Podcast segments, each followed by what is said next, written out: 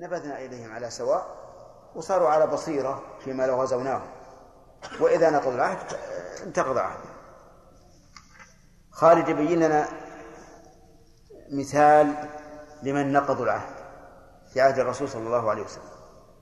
قريش. قريش. أي عهد نقضوه؟ طيب وغيرهم؟ قريش. اي وغيرهم. وغيرهم.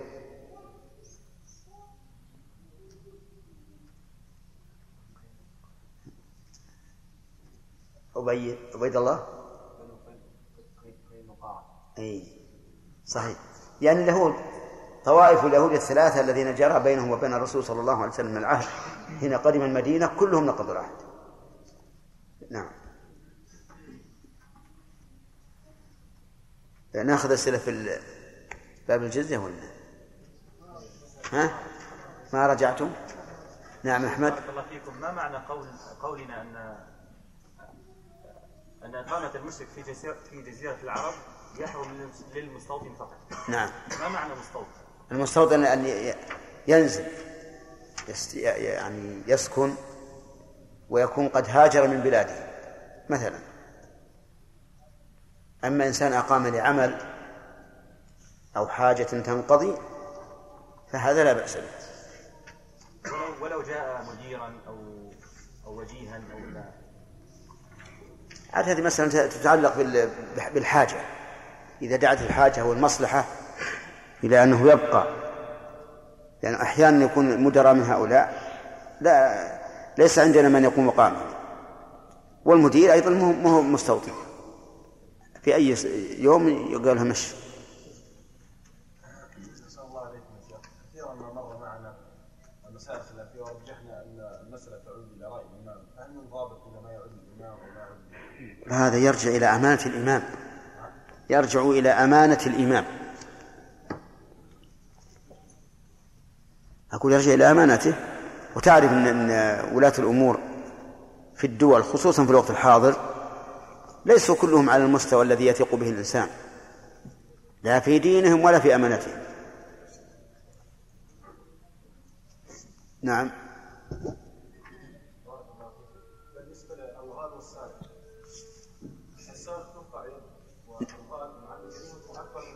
نعم. لأن له شبهة إذ أن له مشاركة في هذا الذي غله. أفهمت؟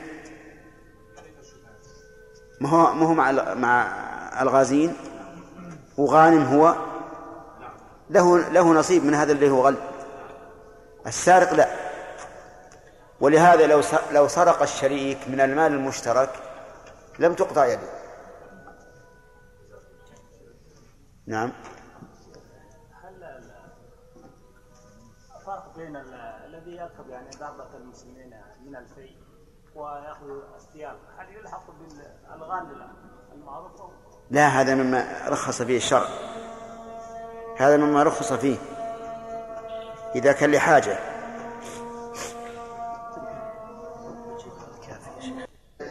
نعم. نخليها بعد.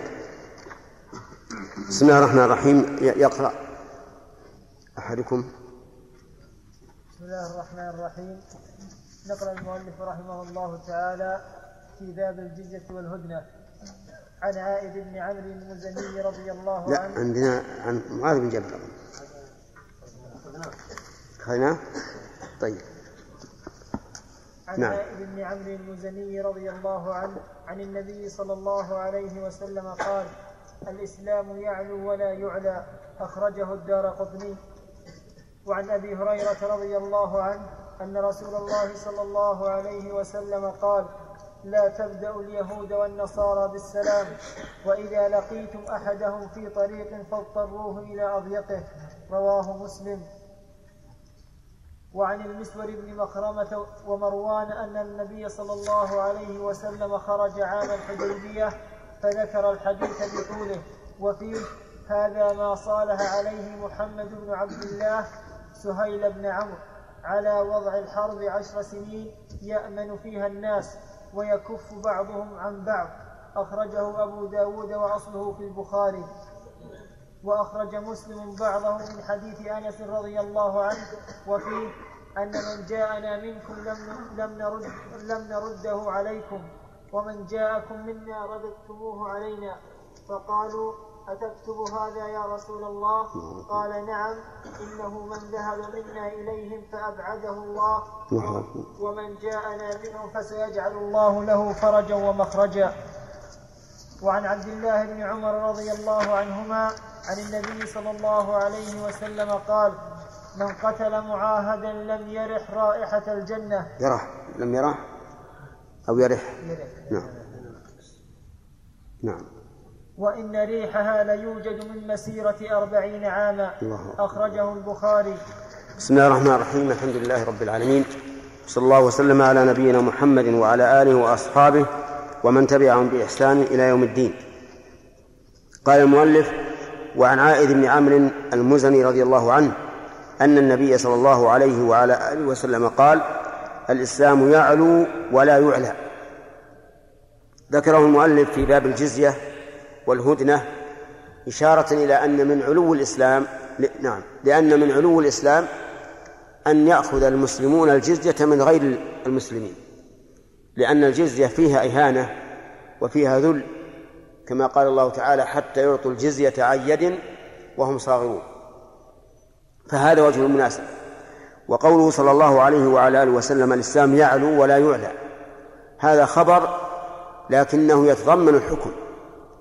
فالإسلام لا شك يعلو ولكن بشرط أن يكون أهله حاملين له حقيقة فإذا حملوه حقيقة نصرهم الله به.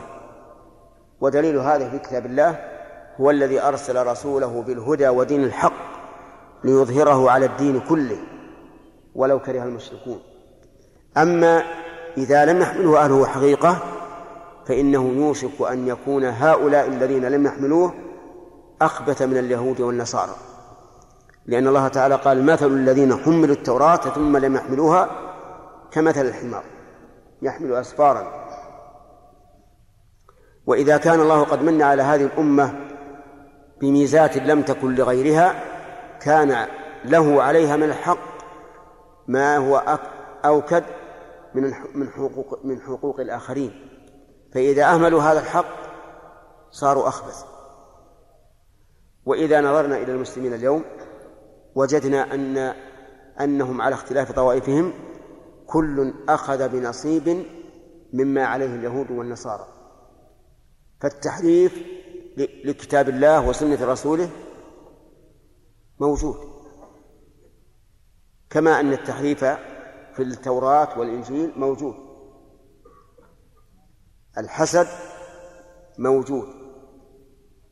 إيثار الدنيا على الآخرة موجود.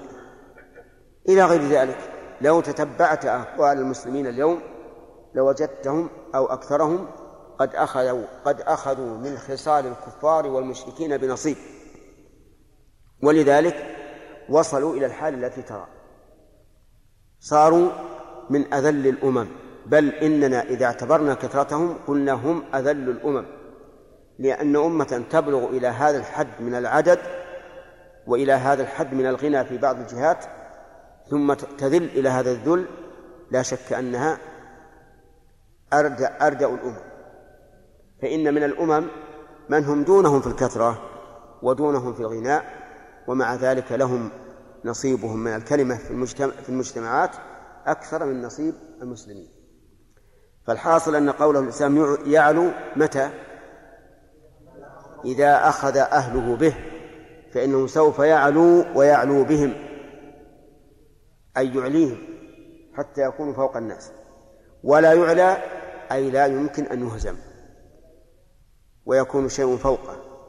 وهذه من البشرى لكن هذا هذه الجملة الأخيرة ليست شاملة عامة بل مقيدة بقول الرسول صلى الله عليه وعلى آله وسلم لا تزال طائفة من أمتي على الحق ظاهرين.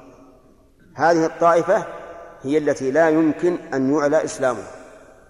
أما الطائفة الطوائف الأخرى فإنه قد يعلى إسلامها والحقيقة أنها قد تعلى هي ولا يعلى إسلامها. الإسلام نفسه لا يمكن أن يعلوه أي دين لأن الدين الإسلامي هو العالي الظاهر.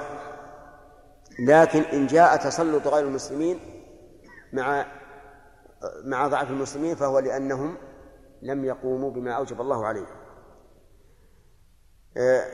يستفاد من هذا الحديث البشرى التامة لمن تمسك بدين الإسلام وأنه سيكون له العلو والظهور.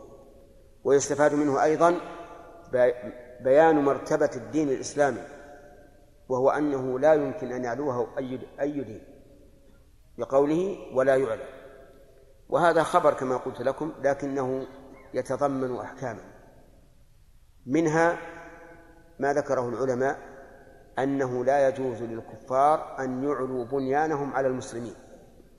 إذا كانوا في بلد واحد وأراد الكافر أن يعلي بنيانه على من حوله من المسلمين فإنه يمنع لأن الإسلام يعلو ولا يعلى. ومنها أن العلماء كرهوا أن يكون الإنسان المسلم مستخدما عند كافر يكون خادما له شخصيا. فإن هذا من من إيش؟ من إذلال المسلم والعلو عليه. ولهذا يستطيع الذي استخدمه أن يقول يا فلان هات حليان لبسني إياه اغسل ثوب النجس وما أشبه ذلك. ولهذا قال العلماء إنه يكره ولو قيل بالتحريم لم يبعد. وأما استخدام الكافر للمسلم في جهة في جهته لا لعينه كما لو كان الكافر رئيسا في شركة أو ما أشبه ذلك فإن هذا الذي يخدم ليس يخدم الكافر وإنما يخدم إيش؟ الشركة أو المصلحة الحكومية أو ما أشبه ذلك. فلا يعد هذا من باب استخدام الكافر للمسلم. ومنها أي من الأحكام المترتبة على أن الإسلام هو العلو أننا لا نبدأ غير المسلمين بالسلام. ولهذا أتى المؤلف رحمه الله بحديث أبي هريرة بعد ذلك. لأن الإسلام هو الذي يجب أن يكرم أهله وأما غير الإسلام فلأهله الإهانة والإذلال. وعلى هذا ننتقل إلى حديث أبي هريرة رضي الله عنه أن النبي صلى الله عليه وعلى آله وسلم قال لا تبدأوا اليهود والنصارى بالسلام وإذا لقيتموهم في طريق فاضطروه فاضطروه وإذا لقيتم أحدهم في طريق فاضطروه إلى أضيقه لا تبدأوا اليهود. اليهود هم الذين يدعون أنهم أتباع موسى. والنصارى هم الذين يدعون أنهم أتباع عيسى. سمي اليهود بذلك نسبة إلى جدهم يهوذا. وسمي النصارى بذلك من المناصرة لأنهم نصروا عيسى بن مريم أعني أن طائفة منهم نصرته. وطائفة لم تنصره كما هو معروف في آية الصف. و وقيل إنه إنهم سموا نصارى من البلد المعروف بالناصرة فهو نسبة إلى مكان. وأيا كان فهم الذين يتبعون الذين يدعون أنهم متبعون لعيسى بن مريم. وقلنا يدعون وأضربنا عن قول يتبعون لأنه لا يصح أن نقول إن النصارى اليوم متبعون لعيسى بل هم مكذبون لعيسى كافرون به لا شك لأن عيسى بن مريم قال لهم يا بني إسرائيل إني رسول الله إليكم مصدقا لما بين يدي من التوراة فهذا موقفه من من الرسالات السابقة. وموقفه من الرسالات اللاحقة قال ومبشرا برسول يأتي من بعدي اسمه أحمد. ولم يقل مصدقا بل قال مبشرا وهذا أبلغ لأن المبشر به يكون نعمة على من بشر به. فيكون تصديقه من باب تصديق الخبر وشكر النعم. ومع ذلك رفضوا هذه البشارة وأنكروها ولم يؤمنوا بمحمد عليه الصلاة والسلام. إذن فهم حقيقة كافرون بعيسى. ولا شك وعيسى خصمهم يوم القيامة. لأن الله سيقول له يا عيسى بن مريم أأنت قلت للناس اتخذوني وأمي إلهين من دون الله؟ قال سبحانه ما يكون لي أن أقول ما ليس لي بحق. إن كنت قلته فقد علمته. تعلم ما في نفسي ولا أعلم ما في نفسك إلى آخر الآيات فعيسى هو خصمه يوم القيامة. وهم مكذبون له كافرون به لكن الإسلام لسعته ورحابته أقرهم على دينهم بالجزية ولعلهم بما عندهم من الكتاب لعلهم يهتدون ويرجعون للصواب وقول لا تبدأوهم بالسلام ولم يقل بالتحية لأن التحية أعم. فقد يضطر الإنسان إلى بدأتهم بالتحية لكن نقول لا تبدأهم بالسلام. التحية مثل أهلا وسهلا ممكن أن يضطر الإنسان إلى أن يقول لرجل نصراني أو يهودي أو وثني أهلا وسهلا. لكن لا يمكن أن يقول بمقتضى الشرع إيش؟ السلام عليكم.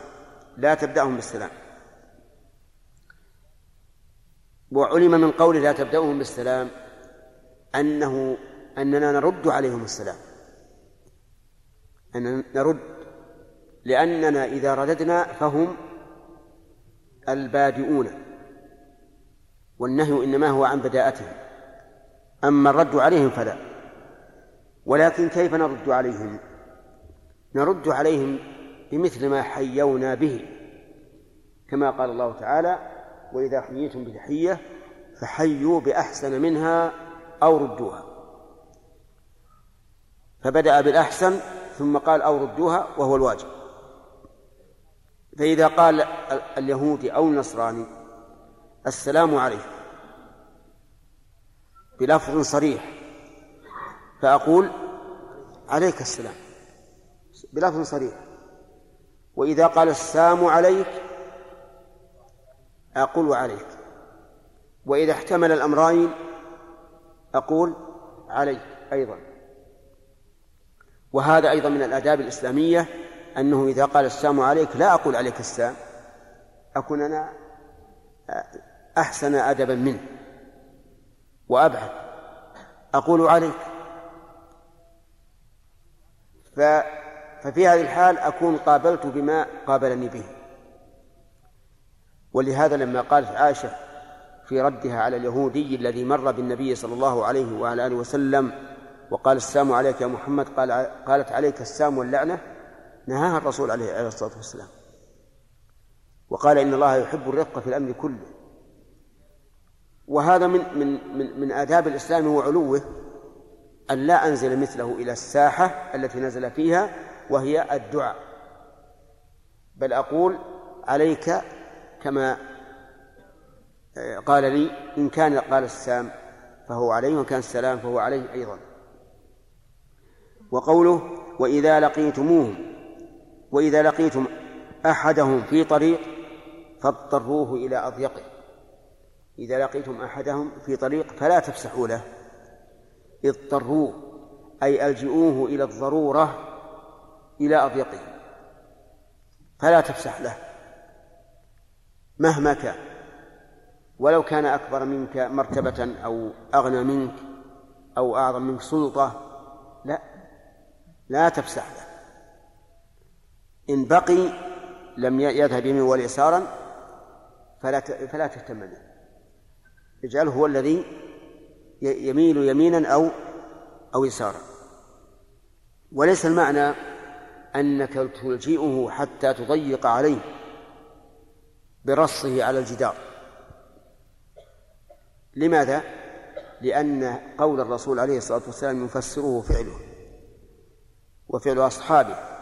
فما كان الناس في المدينة يفعلون هكذا باليهود الذين فيها. لكن إذا مثلا لقيناهم ونحن خمسة وهم خمسة والطريق لا يتسع إلا إلى إلا لخمسة فقط. فهل نحن نفسح لهم ونمشي واحدا واحدا حتى يتجاوزوا أو بالعكس؟ بالعكس نضطرهم إلى إلى الأضيق أما نحن فنبقى أعزاء. في هذا الحديث فوائد متعددة. أولا النهي عن بدء اليهود والنصارى بالسلام. والأصل في النهي التحريم. ولا سيما والقرينة هنا تدل عليه. وهو أن إبداء أن بداءتهم بالسلام فيه شيء من إكرامهم وإعزازهم. والكافر لا يستحق إكراما ولا إعزازا.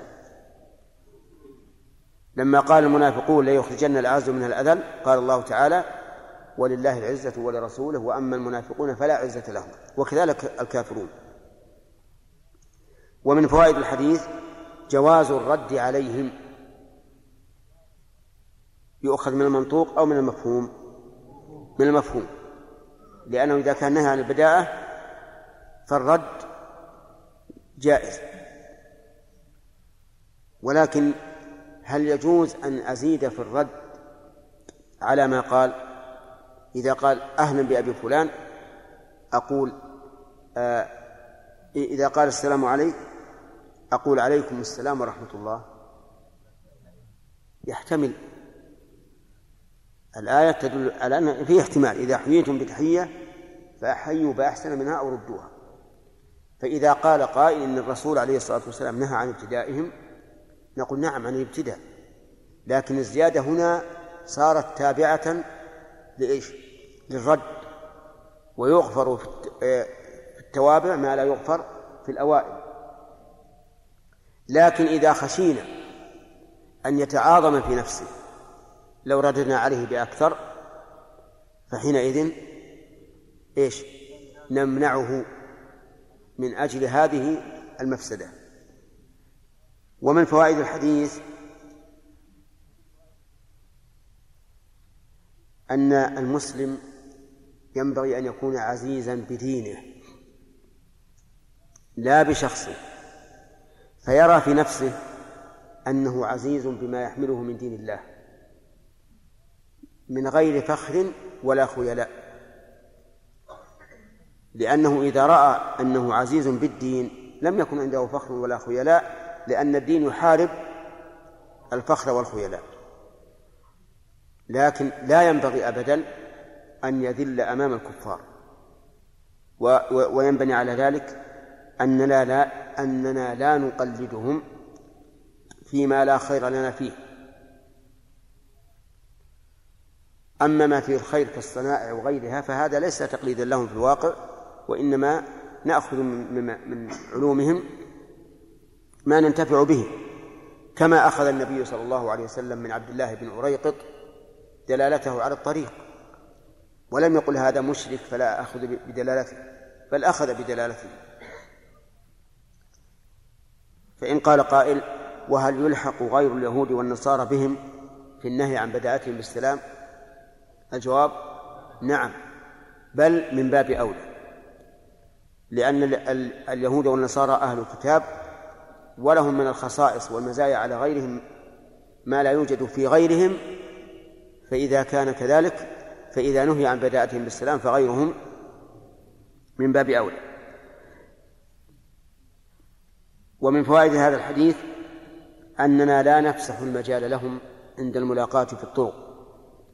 كقوله إذا لقيتم في طريق فاضطروهم إلى أضيقهم ومن فوائد الحديث أنه يجوز أن نمكن اليهود والنصارى من المشي في الطرقات وغير ذلك. لأن الرسول عليه الصلاة والسلام لم يقل اطردوهم قال اضطروهم إلى أضيقهم. ثم قال رحمه الله عن المسور بن مخرمة ومروان يعني بن الحكم أن النبي صلى الله عليه وعلى آله وسلم خرج عام الحديبية فذكر الحديث بطوله. بدأ الآن في في الهدنة لأن الباب باب الجزية والهدنة. و وعام الحديبة هو العام السادس من الهجرة. خرج النبي صلى الله عليه وسلم من المدينة إلى مكة معتمرا في نحو مائة وفي نحو ألف ومائة وأربعمائة رجل. لا يريد إلا إلا العمرة ومعه الهدي. وأحرم من ذي الحليفة. ولما وصل إلى الحديبية أبى المشركون أن يدخل مكة. حملهم على ذلك حمية الجاهلية.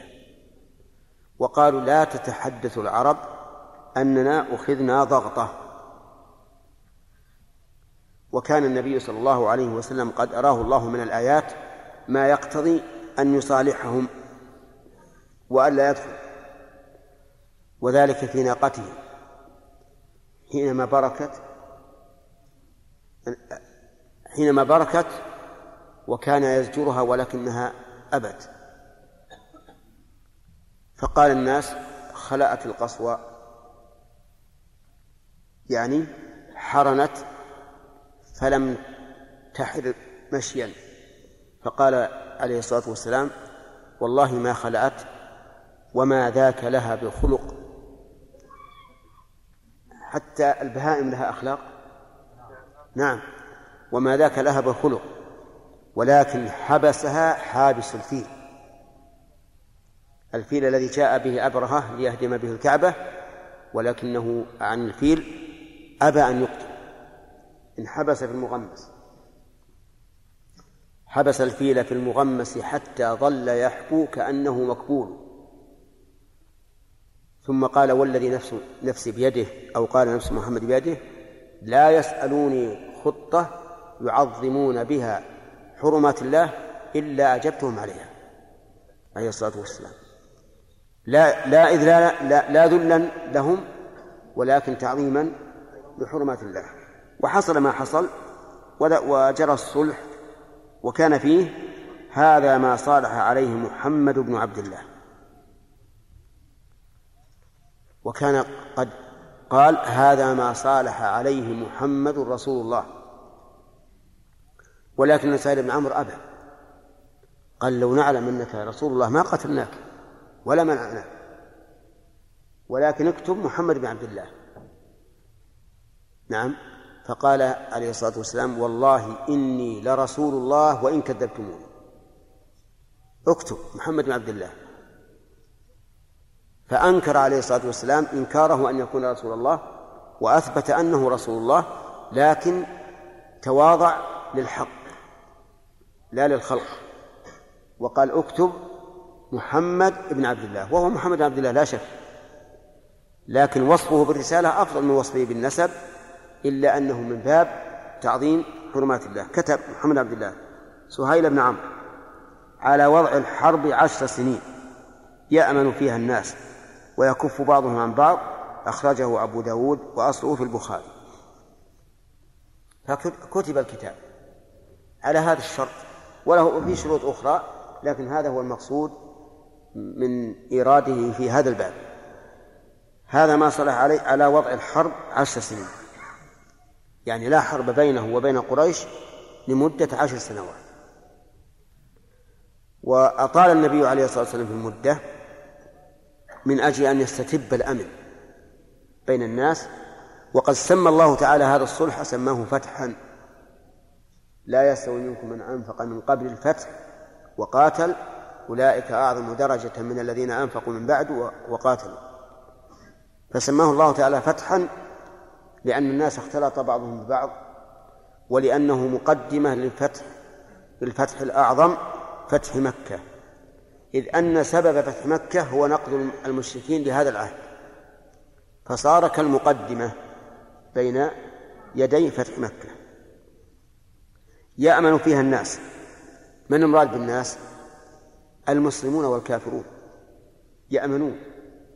يذهب الرجل إلى مكة ويرجع ويذهب ويأتي من مكة ويرجع. من دون أن أن يخاف على نفسه. و والثاني يكف بعضهم عن بعض. أخرجه أبو داود وأصله في البخاري. و وأخرج مسلم بعضه من حديث أنس رضي الله عنه وفيه. أن من جاءنا منكم لم نرده عليكم ومن جاءكم منا فردوه علينا. من القائل هكذا؟ سهيل. من جاءنا منكم لم نرده ومن جاءكم منا فردوه. هذا شرط ثقيل جدا لأن ظاهره عدم العدل.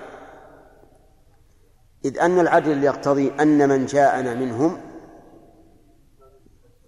لا نرده. كما أن من جاءهم منا لا يردونه. أو من جاءهم منا ردوه ومن جاءنا منهم نرده. أما أن تكون المسألة بالعكس فالغضاضة فيها على المسلمين ظاهرة. لكن نظرا إلى أن المقصود بذلك تعظيم حرمات الله صارت فتحا مبينا وخيرا كثيرا.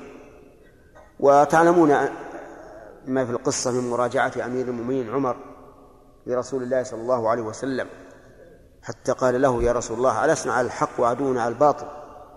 قال بلى. وحصل مراجعة بينه وبين الرسول عليه الصلاة والسلام وبينه وبين أبي بكر. وكان جواب أبي بكر كجواب الرسول صلى الله عليه وعلى آله وسلم سواء بسواء. يقول فقالوا أتكتب هذا يا رسول الله؟ قال نعم إنه من ذهب منا إليهم فأبعده الله. الذي يذهب من المسلمين إلى الكفار مهاجرا إليهم لا لغرض تجارة أو نحوها فأبعده الله. وأما من جاءنا منهم فسيجعل الله له فرجا ومخرجا. يعني لو رددناه سيجعل الله له فرجا ومخرجا. وكان الأمر كذلك. فإن من جاءنا منهم ورددناه إليهم جعل الله له فرجا ومخرجا كما سيذكر إن شاء الله. ففي هذا الحديث فوائد. أولا بيان غطرسة الكفار وأنهم يريدون الحيلولة بين المسلمين وبين دينه. من أين تؤخذ؟ من منع المشركين رسول الله صلى الله عليه وسلم أن يقدم إلى مكة. مع أن مع أن قريشا قد فتحت الأبواب بل قد كسرت الأبواب لكل من جاء إلى مكة ليعتمر.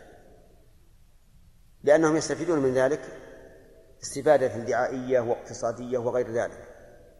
لكن الرسول لا يمنعونه. مع أنه هو هو هو ولي البيت. وما كان هؤلاء أولياءه إن أولياؤه إلا المتقون. وفي أيضا بيان أن من ترك شيئا لله عوضه الله خيرا منه. ويتفرع على هذا أن نصبر وإن كان في الأمر غضاضة علينا ما دمنا ننتظر أو نريد رضا الله عز وجل.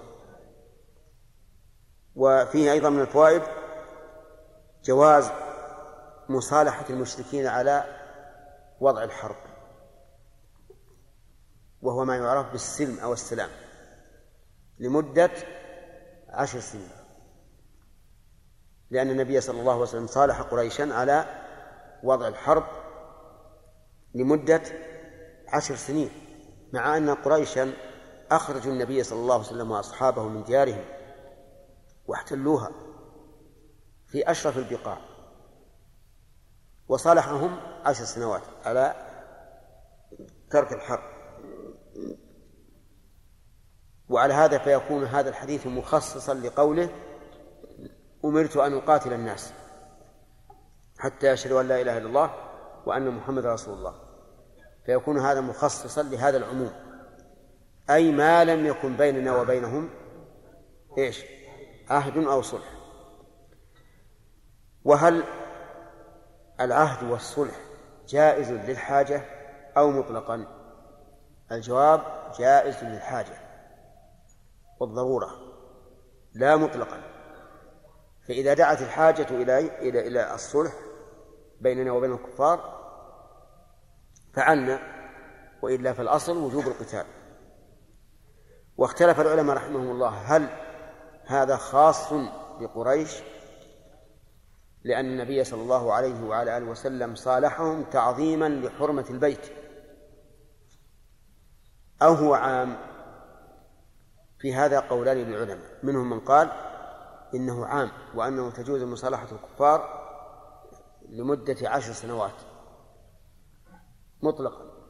ومنهم من قال هذا خاص بالنبي صلى الله عليه وسلم ومن معه وذلك لأنهم لأن الرسول عليه الصلاة والسلام قصد بهذا إيش؟ تعظيم البيت لا إقامة الهدنة بينه وبين الكفار. والصحيح العموم. وعلى هذا فهل يختص جواز المصالحة بهذا بهذا القدر من الزمن؟ أي عشر سنوات فأقل؟ أو لنا أن نزيد للمصلحة؟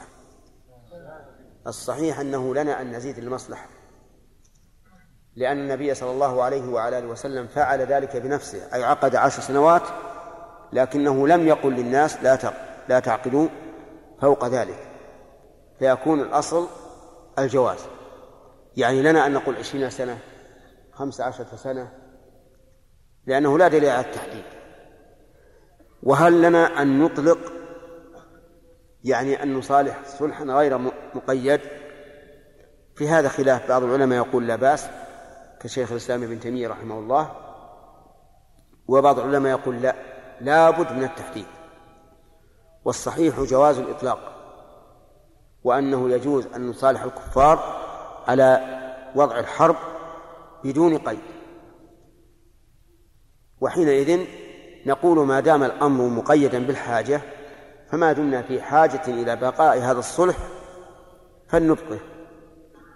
وإذا وجدنا ضعفا في عدونا أو وجدنا قوة فينا فلنا أن ندعو العدو إلى الدخول في الإسلام أو بذل الجزية. ولا حجة للعدو علينا في هذه الحال لأنه ليس بيننا وبينه إيش؟ مدة معينة حتى يقول قدرتم أو نقضتم العهد لأن العهد مطلق. وهل يجوز أن نعاهد عهدا دائما؟ لا لأن العهد الدائم يعني وضع الجهاد وإبطال فرضيته وهناك فرق بين الدائم وبين المطلق الدائم يعني مؤبد. فيكتب مثل في العهد أننا نضع الحرب بيننا وبينهم دائما أو على أو, أو أبدا. هذا حرام ولا يجوز لأنه إبطال فريضة من فرائض الإسلام بل جب ذروة الإسلام. لأن الإسلام ذروة سنامه الجهاد في سبيل الله. ومن فوائد هذا الحديث أنه إذا تم الصلح فإنه لا يجوز الاعتداء على الكفار الذين جرى بين بيننا وبينهم الصلح. بقوله يأمن فيها الناس ويكف بعضهم عن بعض. فلا يجوز لأي واحد من الناس يعتدي على هؤلاء الذين جرى بين بيننا وبينهم الصلح لأنهم في عهد. وأوفى الناس بالعهود هم المسلمون. كما قال تعالى والموفون بعهدهم إذا عاهدوا. طيب ومن فوائد هذا الحديث في رواية مسلم جواز مثل هذا الشرط أن من جاءنا منهم مسلما رددناه. ومن ومن جاء جاءهم منا فإننا فإنه لا يرد. ونعلل بما علل به النبي صلى الله عليه وعلى آله وسلم أن من جاءهم منا فأبعده الله ولا خير فيه. ومن جاءهم ومن جاءنا منهم فرددناه فساج الله له فرجا ومخرجا. وقد حصل هذا كما توقعه النبي صلى الله عليه وسلم بل كما وعد به لأنه قال فسيجعل والسين للتنفيس تفيد التحقيق. من الذي رد فجعل الله فرجا؟ أبو بصير. أبو بصير جاء مسلما من قريش فألحقه قريش برجلين يطلبان رجوعه. فلما أدركاه في المدينة رده النبي عليه الصلاة والسلام وفاء بالشر وفاء بالشر لأن مراعاة المصلحة العامة أولى من مراعاة المصلحة الخاصة. فهذا الرجل الذي الذي رد على الكفار لا شك أن فيه غضاضة عليه عظيمة وربما يقتلونه. لكن المصلحة العامة وهي وفاء المسلمين بعهودهم أولى بالمراعاة من المصلحة الخاصة. لا يقال مثلا كيف نرد وهو مسلم هذا إذلال للمسلم هذا كذا نقول نعم. هو إذلال لا شك. لكن المصالح العامة مقدمة. فالمهم أن الرسول رده. فذهب به الرجلان. وفي أثناء الطريق نزلوا يتغدون. فقال أبو بصير لأحدهم يمدح سيفه ويثني عليه. فقال ذاك الرجل وهو الظاهر انه غبي. قال نعم ولقد فعلت وفعلت. قال أعطني اشوفه فأعطاه إياه فسله وجب رأسه. الثاني هرب إلى المدينة. هرب إلى المدينة إلى الرسول عليه الصلاة والسلام. فلحقه أبو بصير. فلما وصل إلى رسول الله صلى الله عليه وسلم قال له أبو بصير يا رسول الله إن الله قد أبرأ ذمته ووفيت بعهدي يعني لا تردني خلاص. رديت ونجوت. قال ويل أم ويل أمه مسعر حرب لو يجد له من ينصره لما قال هذا الكلام كان أبو بصير ذكيا. عرف أنه سيرده فهرب خرج من المدينة. وذهب إلى الساحل ساحل البحر. وجلس على الطريق. كلما مرت عير لقريش عدا عليها واخذ منها وعلم به المستضعفون من من الذين الذين أسلموا في مكة علموا به فخرجوا إليه. فكون إيه؟ كون عصابة لكن عصابة مسلمة بحق. فكان كلما جاء شيء لقريش أخذوه. فتعبت قريش منهم وأرسلوا للرسول عليه الصلاة والسلام فكنا من دولة ونفك منهم. نعم؟ فهذا اللي حصل. فجعل الله لهم فرجا ومخرجا. وهكذا ينبغي للإنسان أن يكون واثقا بالله عز وجل في كل شيء. نعم. نعم.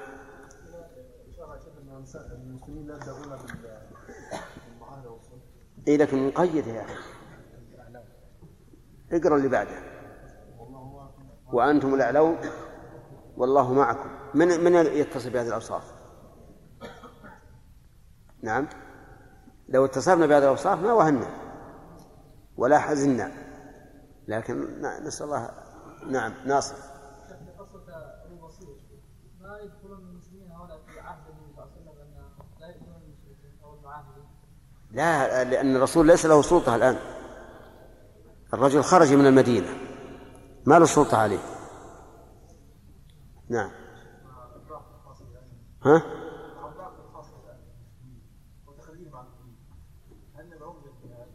هل إيش؟ يدعون إلى المسلمون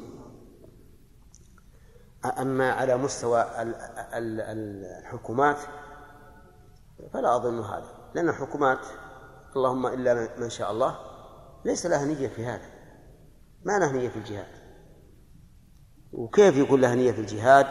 وهي آه، تحكم غير كتاب الله وسنة رسوله وتفصل الدين عن عن الأمة.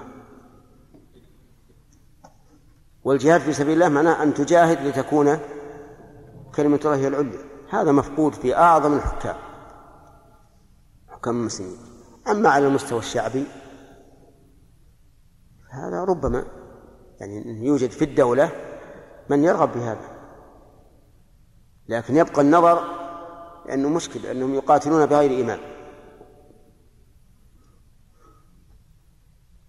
نعم. شيخ ألا يكون في دعوة أفراد من من العامة إلى الجهاد أو إثارة ما يغضب الأمر؟ كما أنت سمعت الآن ما قلت. إن مشكل أنهم بلا بلا إمام ولذلك لا أحبن أن أذكر أو أضع النقط على الحروف في النتائج التي حصلت من الجهاد بلا إمام وأنه حصل يعني أشياء لا تحمد عقباها بل هي مسيئة في الواقع تسوء الإنسان.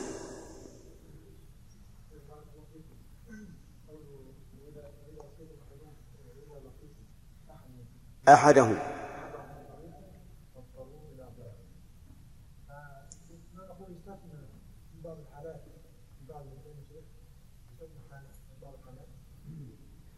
يا يا يا محمد بن محجوب لا تحجب عن العلم. الرسول يتكلم في بلد الظهور فيه لمن؟ للمسلمين. لكن تكون في أمريكا الظهور لمن؟ للكافرين. ها. بعض بلاد المسلمين حول بلاد الكفار في هذه الأمور. بعض بلاد المسلمين الآن آه، يجعلون بين يدي الكفار قوما يبعدون الناس عنه أكثر من أننا نضطرهم للطريق اللي أضيق الطريق. إذا عمل يا ويله من الشرك. ما يمكن. هذا نعم. شيخ كيف نضطرهم إلى اضيقه في يعني في الطرق تكون فيها السيارات. إيه والله عجائب. السيارة إذا قابلونا في السيارة رحنا بسيارة نخليهم هم اللي يضطرون إلى إلى الضيق. المدينة في عهد الرسول هي فيها, أسواق هكذا. العلماء الفقهاء اللي جاءوا بعد الرسول عليه الصلاة والسلام بأزمنة طويلة قالوا إذا اختصم الناس في الطريق يجعل سبعة أذرع. هذا أوسع طريق عند الفقهاء. كم سبعة أذرع؟ بالأمتار. ها؟ ثلاثة أمتار ونص. كيف؟ ثلاثة أمتار ونصف.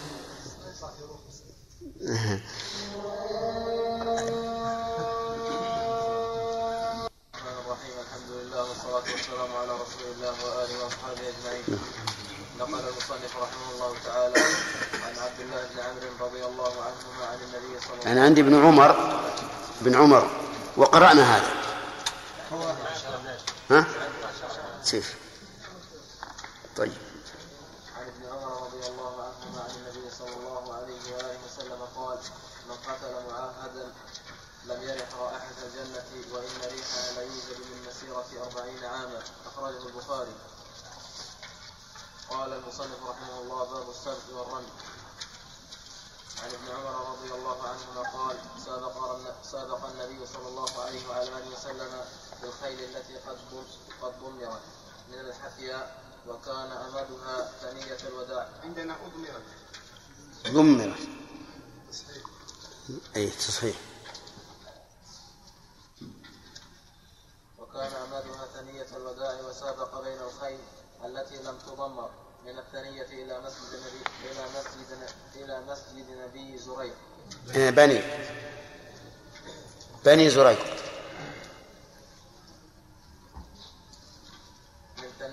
من الثنية إلى مسجد بني زريق وكان ابن عمر رضي الله عنهما في من سبق متفق عليه. في من سابق في من سابق متفق عليه. زاد البخاري رحمه الله قال قال سفيان من الحفياء إلى ثنية الوداع خمسة أميال أو ستة ومن الثنية إلى مسجد بني زريق ميل بسم الله الرحمن الرحيم. الحمد لله رب العالمين. وصلى الله وسلم على نبينا محمد وعلى آله وأصحابه ومن تبعهم بإحسان إلى يوم الدين. ذكر المؤلف رحمه الله فيما ساقه من أحاديث باب الجزية والهدنة شيئا من أحكام الهدنة. وهو ما رواه عبد الله بن عمر رضي الله عنهما عن النبي صلى الله عليه وعلى آله وسلم قال من قتل معاهدا لم يرح رائحة الجنة. من شرطية وجملة لم يرح رائحة الجنة جواب الشرط. وهنا هل العمل للم أو العمل لمن؟ نقول أيهما المباشر؟ لم. وعلى هذا فتكون الجملة في محل جزم جواب الشرط وإن ريحها أي الجنة لا يوجد من مسيرة أربعين عاما أخرجه البخاري. ريح الجنة أشجارها ورياحينها وكل ما فيها يوجد من مسيرة أربعين عاما. وفيه روايات أخرى يأتي الإشارة إليها إن شاء الله. قول من قتل معاهدا. المعاهد هو لما انعقدنا معه عهدا وهو ثلاثة أنواع مستأمن وذمي ومعاهد.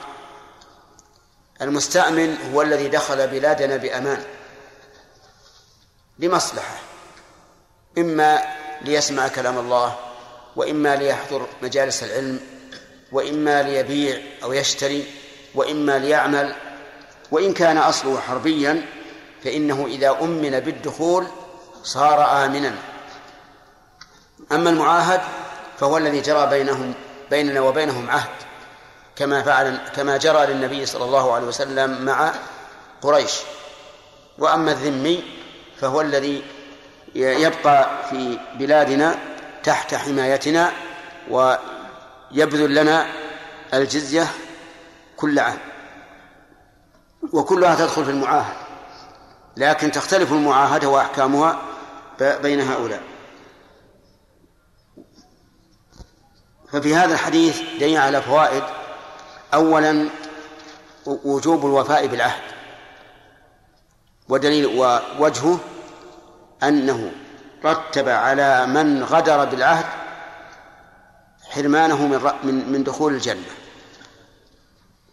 وهذا يقتضي أنه من كبائر الذنوب. ثانيا من فوائده أن ما يصنعه بعض الناس اليوم من قتل الداخلين إلى البلاد بعهد وأمان يدخل في هذا الحديث. يدخل في هذا الحديث. ما دام من له السلطة أذن له في دخول البلاد. وأعطاه عهدا فإنه لا يحل لأحد أن يقتله. فإن فعل حق عليه هذا الوعيد. ومن فوائد هذا الحديث إثبات أن للجنة رائحة. وهذا أمر معلوم. قال الله تعالى فأما إن كان من من المقربين فروح وريحان وجنة نعيم. ومن فوائد هذا الحديث أن ريح الجنة يوجد من مسافات بعيدة. ورد أربعين عاما ورد سبعين عاما ورد غير ذلك. فاختلف العلماء في الجمع بين هذه الأحاديث والجمع بينها سهل. فإما أن يقال إن اختلاف هذه التقادير باعتبار باعتبار اختلاف السير. وإما أن يقال باعتبار اختلاف المشام. لأن بعض الناس يشم شما قويا وبعضهم دون ذلك. وإما أن يقال باعتبار المشموم فإن بعض المشمومات لها رائحة تشم من بعيد وبعضها دون ذلك. المهم أن القاعدة أنه ليس فيما أخبر الله به ورسوله شيء من التناقض. وإذا تراءى لك شيء من التناقض فالواجب عليك أن تحاول إيش؟ الجمع بين النصوص. لأن لأن نصوص الكتاب والسنة لا يمكن أن يكذب بعضها بعضا. وبهذا الحديث انتهى باب الجزية والهدنة. ثم قال المؤلف باب السبق والرمي. ومناسبة هذا الباب لباب الج... لكتاب الجهاد عموما أن من أنواع السبق ما يكون معينا على الجهاد كما سيأتي إن شاء الله. والسبق والسبق بينهما فرق. السبق العوض والسبق فوات من أراد إدراكه. يعني معناه أن يسبق يتقدم على غيره. التقدم على الغير هو السبق. وأما السبق بالفتح فهو إيش؟ العوض. وأما الرمي فواضح. عن ابن عمر رضي الله عنهما قال سابق النبي صلى الله عليه وسلم بالخيل التي قد ضمرت من الحفيا وكان أمدها ثنية الوداع. هذه أماكن معروفة في المدينة. وأما الخيل التي ضمرت فهي التي تجاع يعني تمنع من العلف ولا تعطى إلا قدر ما يسد رمقها. لمدة معينة فتضمر ويخف لحمها ويكون عندها من القوة أكثر مما لم تضمر. ثم بعد ذلك يعني تستعمل في المسابقة. وأما التي لم تضمر فهي التي بقيت تأكل على ما تريد ولا ولا ولا, ولا يخف لحمها ولا يكون فيها سبق. ولذلك فرق النبي صلى الله عليه وسلم بين هذا وهذا. وسابق بين الخيل التي لم تضمر من الثنية إلى مسجد بني زريق وكان نعم وكان ابن عمر في من سابق. ففي هذا الحديث حسن رعاية النبي صلى الله عليه وعلى آله وسلم حيث أجرى المسابقة على الخيل لما في ذلك من الاعتياد على ركوبها في الجهاد. وفي هذا مراعاة للإنسان وللخيل جميعا. للإنسان الراكب وللخيل المركوبة. وفي هذا ومن فوائده أن تضمير الخيل وإن كان يلحقها شيء من المشقة بالتجويع فإن ذلك لمصلحة. فيؤخذ منه أنه إذا اقتضت المصلحة أن نعمل في الحيوان ما يؤلمه فإنه لا بأس سواء كانت المصلحة دينية أو المصلحة دنيوية. فمثال الدينية هنا تضمير الخير ومثالها أيضا إشعار الهدي. أتدرون أتدرون ما إشعاره؟ أن يشق سنامه حتى يسيل الدم. وهذا لا شك أنه يؤلمه لكن لمصلحة وهو العلامة على أنه هدي.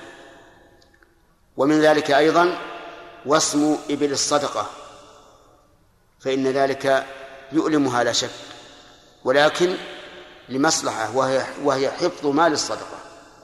وأما الدنيوية فمثل وصم الحيوان لمن أراد أن يبيع ويشتري فيه فإن هذه مصلحة دنيوية ولا بأس بها. ومن ذلك أيضا ما يفعله الناس اليوم من تقطيع آذان بعض الغنم. يزعمون بأن ذلك يقلل من إيذائها بتدلي آذانها في الشرب وعند الأكل وما أشبه ذلك وبأنه يزيد في القيمة. فهذا لا بأس به. وليس هذا من البحيرة ولكنه مما يفعله الإنسان للمصلحة إلا أننا نقول إذا أمكن قطع آذانها بلا أذية وبلا إلام كان واجبا ولكن كيف يكون بلا إلام؟ عجيب. بالبنج تبنج وتقطع الأذن بدون إيلام وهذا لا بأس به. طيب. ومن فوائد هذا الحديث أنه ينبغي مراعاة الشوط في بعده وقربه. حسب إيش؟ حسب الخيل التي سابق عليها. المضمرة يمد لها في الشوط وغير المضمرة يقصر لأن غير المضمرة تفحم وتتعب فيلحقها مشقة لا داعي لها. ومن فوائد هذا الحديث أنه لا بأس أن تكون المسابقة مع من ليسوا من لم يبلغوا آه، الأشد. فإن ابن عمر رضي الله عنهما كان لم يبلغ الأشدة ومع ذلك دخل في المسابقة. فلا يحقرن أحد نفسه في مثل هذا. زاد البخاري وقال سفيان من الحفية إلى إلى ثنية الوداع خمسة أميال أو ستة ومن الثنية إلى مسجد بني زريق ميل.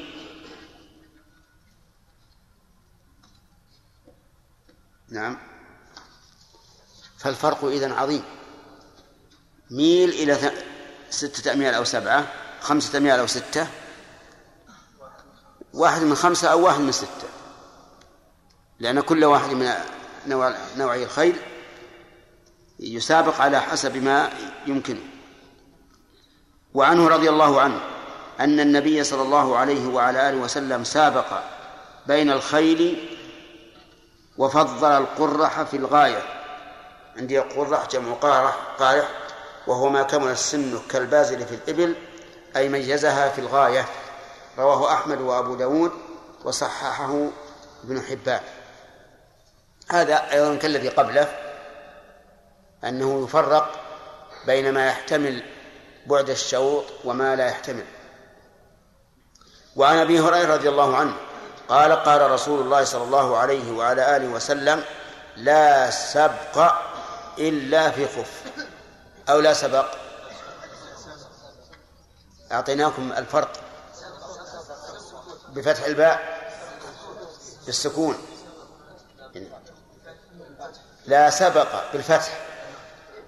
السبق هو العوض الذي يؤخذ على المسابقة. يقول لا سبق إلا في خف أو نصل أو حافر. رواه أحمد والثلاثة وصححه ابن حبان. قوله لا سبق إلا في خف. معروف أن أن لا نافي الجنس وأن خبرها في مثل هذا محذوف. أي لا سبق كائن إلا في خف. والخف هو إشارة إلى الإبل لأنها هي ذات الخفاف. والنصل إشارة إلى الرمي بالسهام. والحافر إشارة إلى الخيل. فهذه الثلاثة آه، أجاز النبي صلى الله عليه وسلم المسابقة فيها على عوض وأما غيرها فلا يجوز. وهذا الاستثناء استثناء من شبه الميسر أو من الميسر نفسه. لأن المسابقة إذا أخذ عليه العوض صارت من الميسر إذ أن الداخل فيها بين غانم وغارم وهذا هو حقيقة الميسر. فإن قال قائل لماذا أبيح السبق في هذه الثلاثة؟ فالجواب أنه أبيح لأن ذلك مما يعين على الجهاد في سبيل الله. فالإبل تحمل أمتعة المجاهدين وأسلحتهم وتحمل المجاهدين أيضا والنصل يرمي به المجاهد فيدافع عن نفسه ويهاجم عدوه. وأما الحافر فكذلك يكر عليه ويفر فهو مما ينتفع به في الحرب. في الجهاد في سبيل الله. يستفاد من هذا الحديث فوائد. أولا تحريم المسابقة على عوض إلا في هذه الثلاثة. وجه ذلك قوله لا سبق وهذا النفي بمعنى النهي. فهو فهو نفي لكن يراد به النهي كقوله تعالى ذلك الكتاب لا ريب فيه. نفي لكنه بمعنى النهي أي لا ترتاب فيه. الأخ عادل؟ السلام ورحمة الله. الآن بدأنا قبل قليل في درس بلوغ المرام.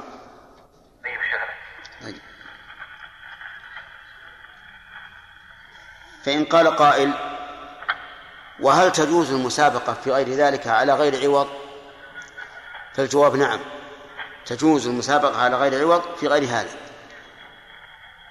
تجوز المسابقة في المصارعة لأن النبي صلى الله عليه وسلم صارع ركان أبي يزيد. وتجوز المسابقة على الأقدام لأن النبي صلى الله عليه وسلم سابق عائشة. وتجوز المسابقة في كل عمل مباح لكن بلا عوض. وأما العمل غير المباح فلا تجوز المسابقة فيه مثل النرد والشطرنج وما أشبههما. وبذلك نعرف أن المسابقة على ثلاثة أقسام. القسم الأول ما جاز بعوض وبغير عوض وهو هذه الثلاثة. والثاني ما حرم بعوض وغيره مثل النرد والشطرنج. وضابطه أنه ينهي كثيرا ويكسب قليلا. فكل ما ألهى كثيرا وأكسب قليلا فإنه محرم. والثالث ما يجوز بلا عوض ولا يجوز بعوض وهو المسابقة في الأشياء المباحة. لكن القسم الثاني الذي لا يجوز بعوض ولا غيره يرخص به للصبيان ما لا يرخص به للكبار. وذلك لأن الصبي لا بد أن أن يلهي يلهي نفسه باللعب والمسابقة وما أشبه ذلك وليس مكلفا بحفظ الوقت كما يكلف الكبير. فلهذا يرخص يرخص للصبيان في أشياء من اللعب لا ترخص للكبار. من فوائد هذا الحديث أن ظاهره أنه يجوز السبق ولو كان من أحد المتسابقين. مثل أن يقول أحدهما للثاني سأسابقك على فرسي وأنت على فرسك والغالب منا له ألف درهم. ثم يتسابقا على على ذلك. فمن سبق أخذ ألف الدرهم وهذا هو القول الراجح أنه يجوز أن يكون السبق من أحد المتسابقين بدون أن يكون هناك طرف ثالث يسمى المحلل.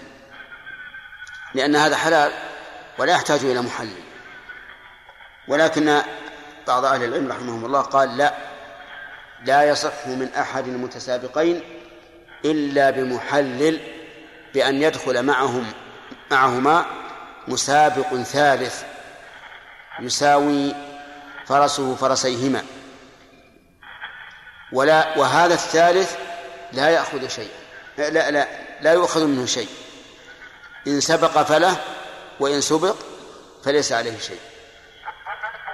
وعللوا ذلك قالوا لأجل أن تخرج الصورة عن مشابهة القمار. ولكن هذا القول ضعيف جدا لأن الشارع أجاز القمار في هذا لغلبة إيش؟ المصلحة لغلبة المصلحة. والمصلحة إذا كانت كبيرة أكبر من نعم أكبر من مضرة المفسدة فإنها تغلب لأن الدين الإسلامي إنما جاء لتحصيل المصالح الخالصة أو الراجحة. فإذا ترجحت المصلحة انغمرت المفسدة فيها وكان ذلك جائزا. ثم استدل ثم ذكر المؤلف رحمه الله عن أبي هريرة أن النبي صلى الله عليه وسلم قال من أدخل فرسا بين فرسين وهو لا يأمن أن يسبق فلا بأس به. فإن أمن فهو قمار رواه أحمد وأبو داود وإسناده ضعيف. هذا من أدلة من قالوا إنه لا بد من محلل قال من أدخل فرسا بين فرسين. فتكون الأفراس كم؟ والمتسابقون ثلاثة. وهو لا يأمن أن يسبق فلا بأس. يعني و وفي احتمال أن يسبق هذا الفرس أو يسبق. لا يأمن أن يسبق. يعني أن أن فيه احتمالا أنه يسبق فهذا لا بأس به. وأما إذا كان قد أمن أن يسبق لأنه يعرف أن فرسه سابق ولا, ولا, ولا بد. يقول فهذا قمار. فهو قمار لأنه إذا كان يأمن أن يسبق صارت المسابقة حقيقة بين من؟ بين الاثنين السابقين. بين المتسابقين الاثنين. إذ أن فرسه قد أمن أن يسبق. ولكن هذا الحديث على تقدير صحته لا يدل على على ما ما قاله من يرى أنه لا بد من المحلل لأن هذا المحلل إذا كان يأمن أن أن يسبق فهو قمار إذا سبق هو إذا سبق من من يكون له العوض؟ يكون له فأين القمار؟ القمار أن يكون العاقد إما غانم إما غانما وإما غارما. وإذا كان لا هذا الرجل يأمن أن يسبق ويعلم أن فرسه سيسبق بكل حال. صار معناه أنه غانم بكل حال. ولا يمكن أن يلحقه غرم فهو في الحقيقة لو صح فلا دليل فيه على اشتراط المحلل. وخلاصة القول في هذه المسألة أن المسابقة في الفرع في الخيل والإبل والسهام لا بأس بها وأنه لا يشترط أن يدخل بينهما محلل والمحلل هو الطرف الثالث الذي لا يخرج شيئا فيكون إما غانما وإما سالما. والغنم أو الغرم في في زميلين. وعن عقبة بن عامر رضي الله عنه قال سمعت رسول الله صلى الله عليه وعلى آله وسلم وهو على المنبر يقرأ وأعدوا لهم ما استطعتم من قوة ومن رباط الخيل الآية. يقول ألا إن القوة الرمي ألا إن القوة الرمي ألا إن القوة الرمي. قال سمعته وهو على المنبر. إنما قال هذه الجملة لفائدتين الفائدة الأولى أن يؤكد ضبطه للقضية. والثانية أن يبين النبي أن النبي صلى الله عليه وعلى آله وسلم أعلنه لأنه على المنبر. تلا هذه الآية وأعدوا لهم ما استطعتم من قوة. أعدوا الخطاب للمؤمنين. ولهم الضمير يعود على الأعداء على الكفار. ما استطعتم أي ما قدرتم عليه. من قوة ومن قوة هنا نكرة في سياق الشرط فتكون عامة فتشمل القوة الإيمانية التي هي صدق الإيمان بالله عز وجل والثقة بنصره والتوكل عليه وتفويض الأمر إليه وما إلى ذلك.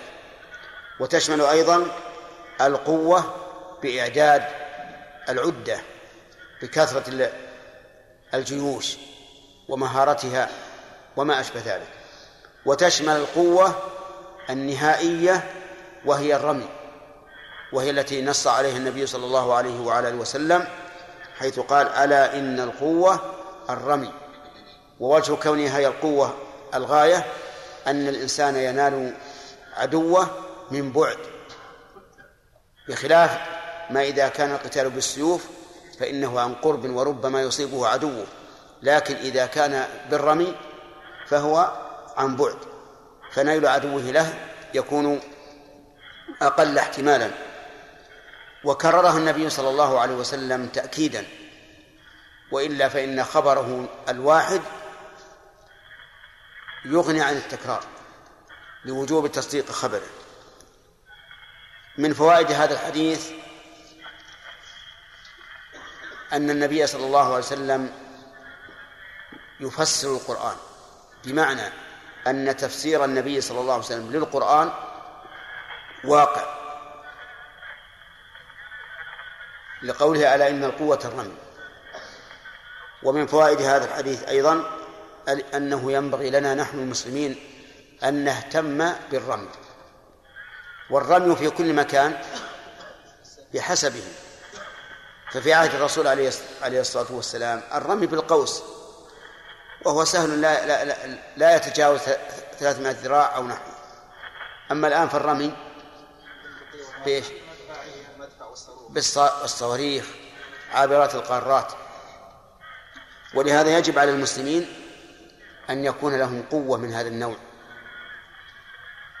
ومن فوائد هذا هذا الحديث أنه يجوز الحصر الإضافي. بمعنى أن يذكر الكلام محصورا بالنسبة لشيء معين. لقوله ألا إن القوة الرمي. فالرسول عليه الصلاة والسلام حصرها بذلك لكن هذا حصر إضافي. بمعنى أن هناك قوة سوى هذا لكن باعتبار الغاية المثلى إنما يكون في الرمي. هل يستفاد من هذا الحديث؟ آه، طلب تعلم الرمي؟ نعم لأنه إذا كان الله أمر بذلك وفسر النبي صلى الله عليه وسلم القوة بالرمي فهذا يكون داخلا في في الأمر في أمر الله حيث قال وأعدوا لهم ما استطعتم من قوة.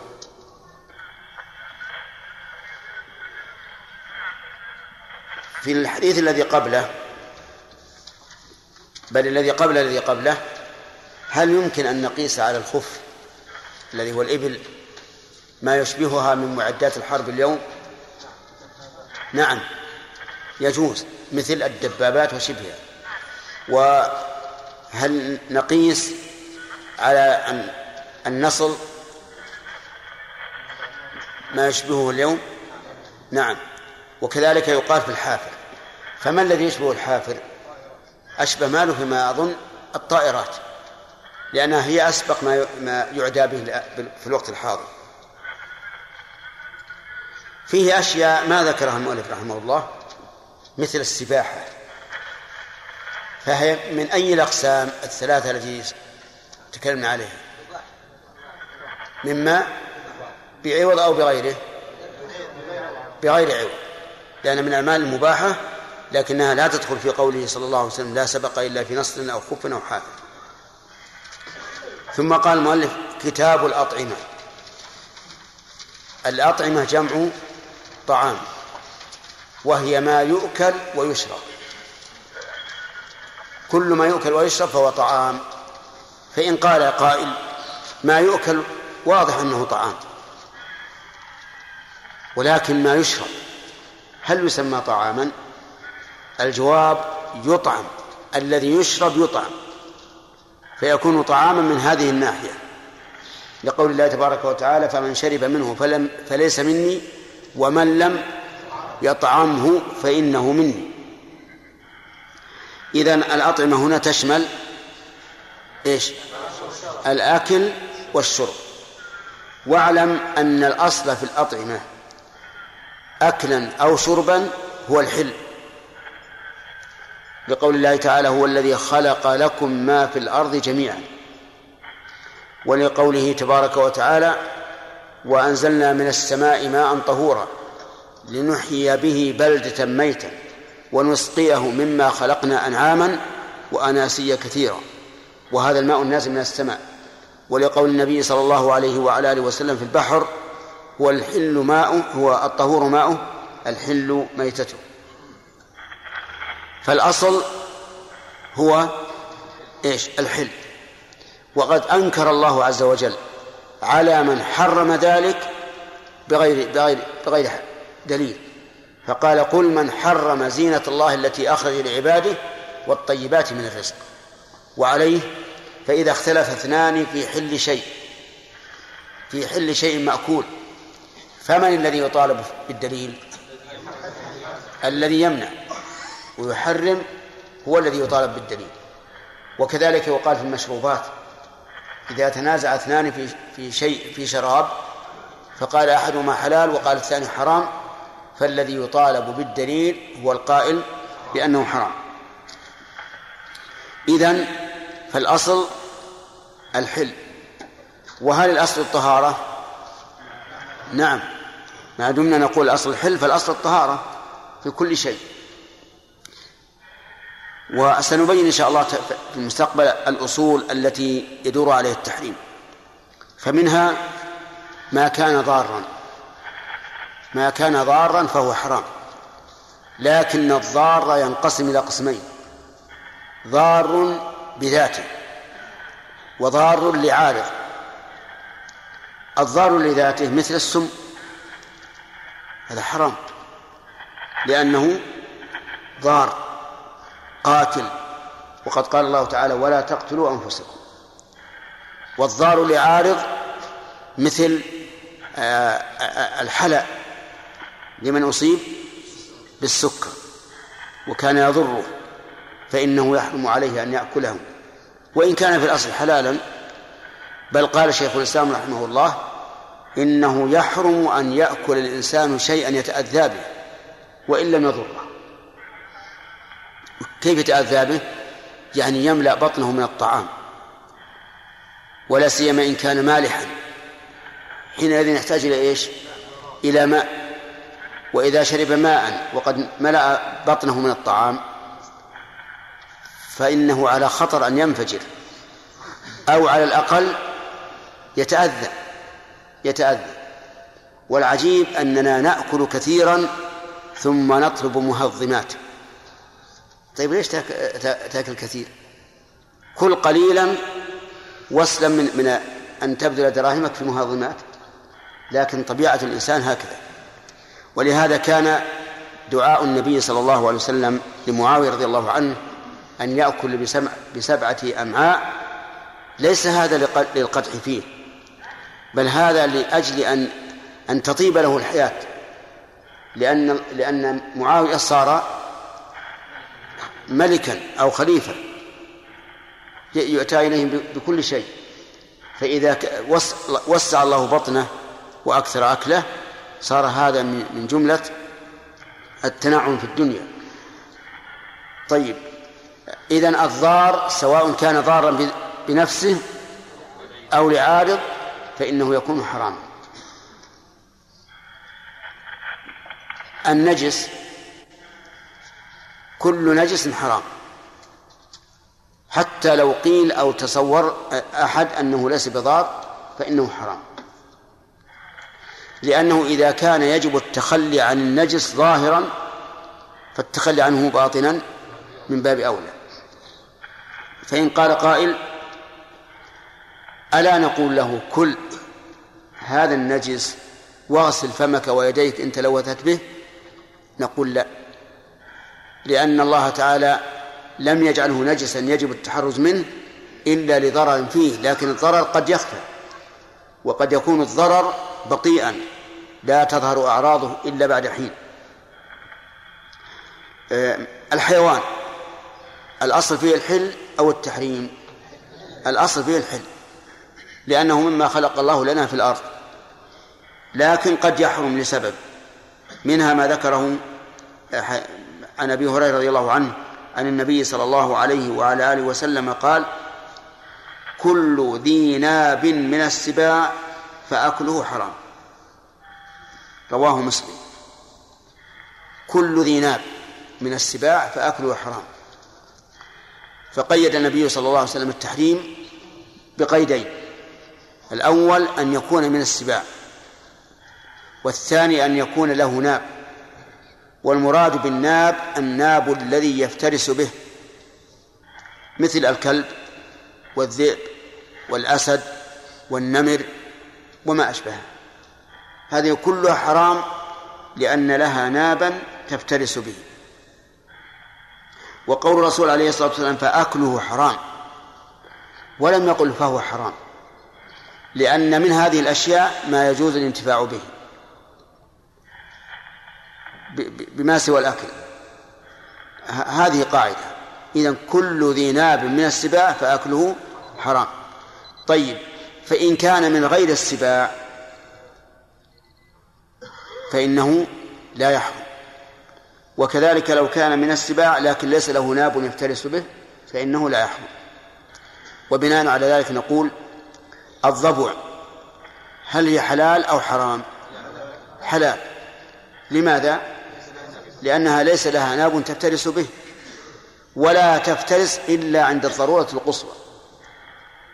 طيب ما هي الحكمة من التحريم؟ الحكمة أنه أن الإنسان إذا تغذى بهذا النوع من الطعام فإنه يكتسب طبيعة منه فيكون محبا للعدوان على الغير فلذلك منع منه.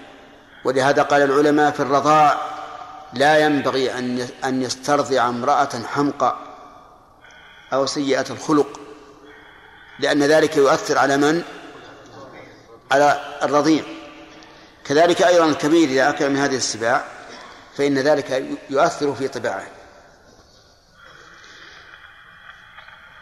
وأخرجه أي مسلم من حديث ابن عباس رضي الله عنهما بلفظ نهى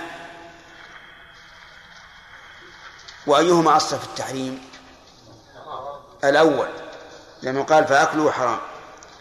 وزاد كل وزاد كل ذي مخلب من الطير يعني ونهى عن كل ذي مخلب من الطير. فكل ذي مخلب من الطير فإنه حرام. والمراد بالمخلب المخلب الذي يصيد به. وأما ما لا يصيد به فلا بأس. والمخلب هنا الظفر.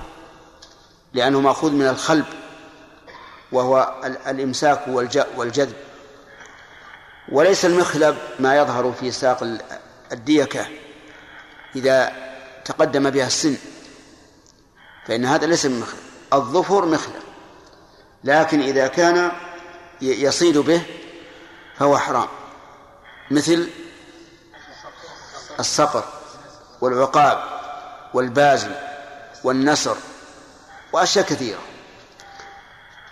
وأما ما ذهب إليه بعض العامة من أن كل ذي منقار معكوف.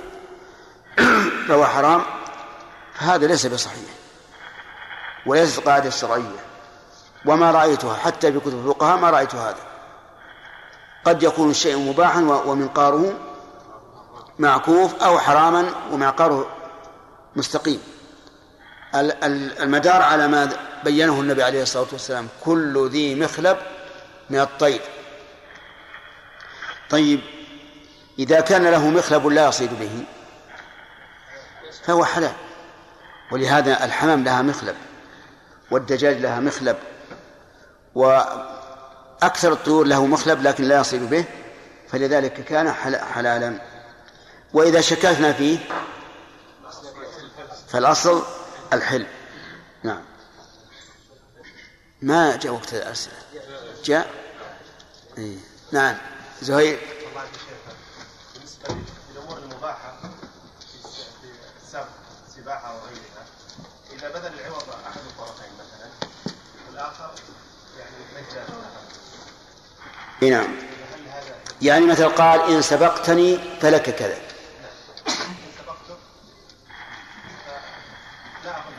اي نعم. هذا لا يكون قمارا. لأن ما في غانم أو غارم. لأن الطرف الثاني إما غانم وإما وإما سالم فخرج عن القمار. نعم. شيخ ذكرنا أن يعني إباحة النبي صلى الله عليه وسلم سبق بين الأمور الثلاثة بين الأشياء الثلاثة لأجل المصلحة والآن في عصرنا قد كثر في كثير من البلدان السبق في الخيل حوافر يعني. كيف؟ قد كثر يعني في بعض البلدان نعم. السبق في الحوافر أي في الخيل والمصلحة هنا منتفية يعني نعم. الجهاد ليس الآن في هذا الوقت لا يجاهد على الخيل نعم. فهل نقول بالتحريم لانتفاء علة الإباحة؟ آه، سمعتم كلامه؟ يقول إن العلة في إباحة العوض في هذه هو أنها تقوي على الجهاد ففيها هذه المصلحة التي تربو على المفسدة. إذا قد إذا قدرنا أننا في بلد لا ينتفع به هذه في الجهاد فهل تنتفي العلة أو لا؟ هذا ينبني على أن المنصوص عليه إذا كانت علته مستنبطة وتخلفت فهل يتخلف الحكم؟ فيه خلاف. فمن العلماء من قال بظاهر باللفظ ولا يمكن أن نرفع الحكم عن الشيء الملفوظ به من أجل علة مستنبطة. ومنهم من قال بل إذا تخلفت العلة تخلف تخلف الحكم. ومن ذلك الشعير مثلا في زكاة الفطر. كان في عهد الرسول عليه الصلاة والسلام يخرج. أليس كذلك؟ قال ابن عمر رضي الله عنهما فرض رسول الله صلى الله عليه وسلم زكاة الفطر أو قال صدقة الفطر صاعا من تمر أو صاعا من شعير. لأن طعامهم في ذاك الوقت أو لأن الشعير في ذاك الوقت كان من طعامهم فهل نقول في وقتنا هذا يجوز إخراج الفطرة من الشعير؟ والآدميون لا يأكلونها الآن. ينبني على هذا. إن أخذنا بظاهر اللفظ قلنا هذا منصوص عليه ولا يمكن أن نرفع الحكم فيه من أجل من أجل علة. ومن قال إن الحكم يدور مع علته قال بأن الشعير في. في وقتنا لا يجزي. وربما يكون عند أناس آخرين آه، قوتا فيجزي. فهذه المسألة من, هذا الباب. وأنا في نفسي حرج من جواز المسابقة بعوض على الخيل في بلد لا ينتفعون بها في الجهاد. لكن سمعنا أن أنهم ينتفعون بها في بلاد أخرى ولا سيما البلاد الجبلية فإنهم ينتفعون بها كثيرا.